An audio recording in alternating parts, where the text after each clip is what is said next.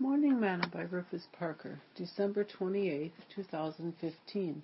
But when the people of the land shall come before the Lord in the solemn feasts, he that entereth in by the way of the gate, north gate, to the worship, shall go out by the way of the south gate, and he that entereth by the way of the south gate shall go forth by the way of the north gate.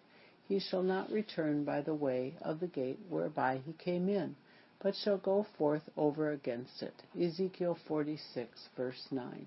Today's morsel. Do you ever leave church the same old way that you walked through the doors? Do you ever think to yourself, what did I even go for? Well, if your answer to those questions are yes, then you need to do a self-examination.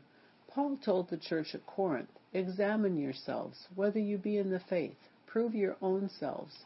Know ye not that your own selves, how that Jesus Christ is in you, except ye be repro- reprobates?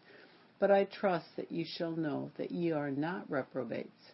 2 Corinthians 13, verses 5 and 6. You see, we must enter his gates with thanksgiving and come into his courts with praise. If all you get from church is the reading of the scripture for the sermon, when you leave church, you should leave out a different way. Then you should go home and search it out and see what the Lord is speaking to you.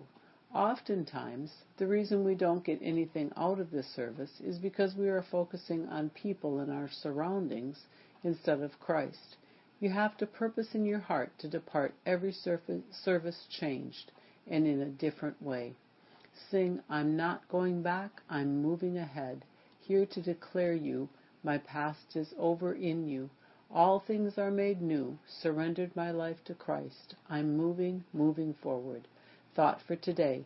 Always purpose to leave church a different way than you went in.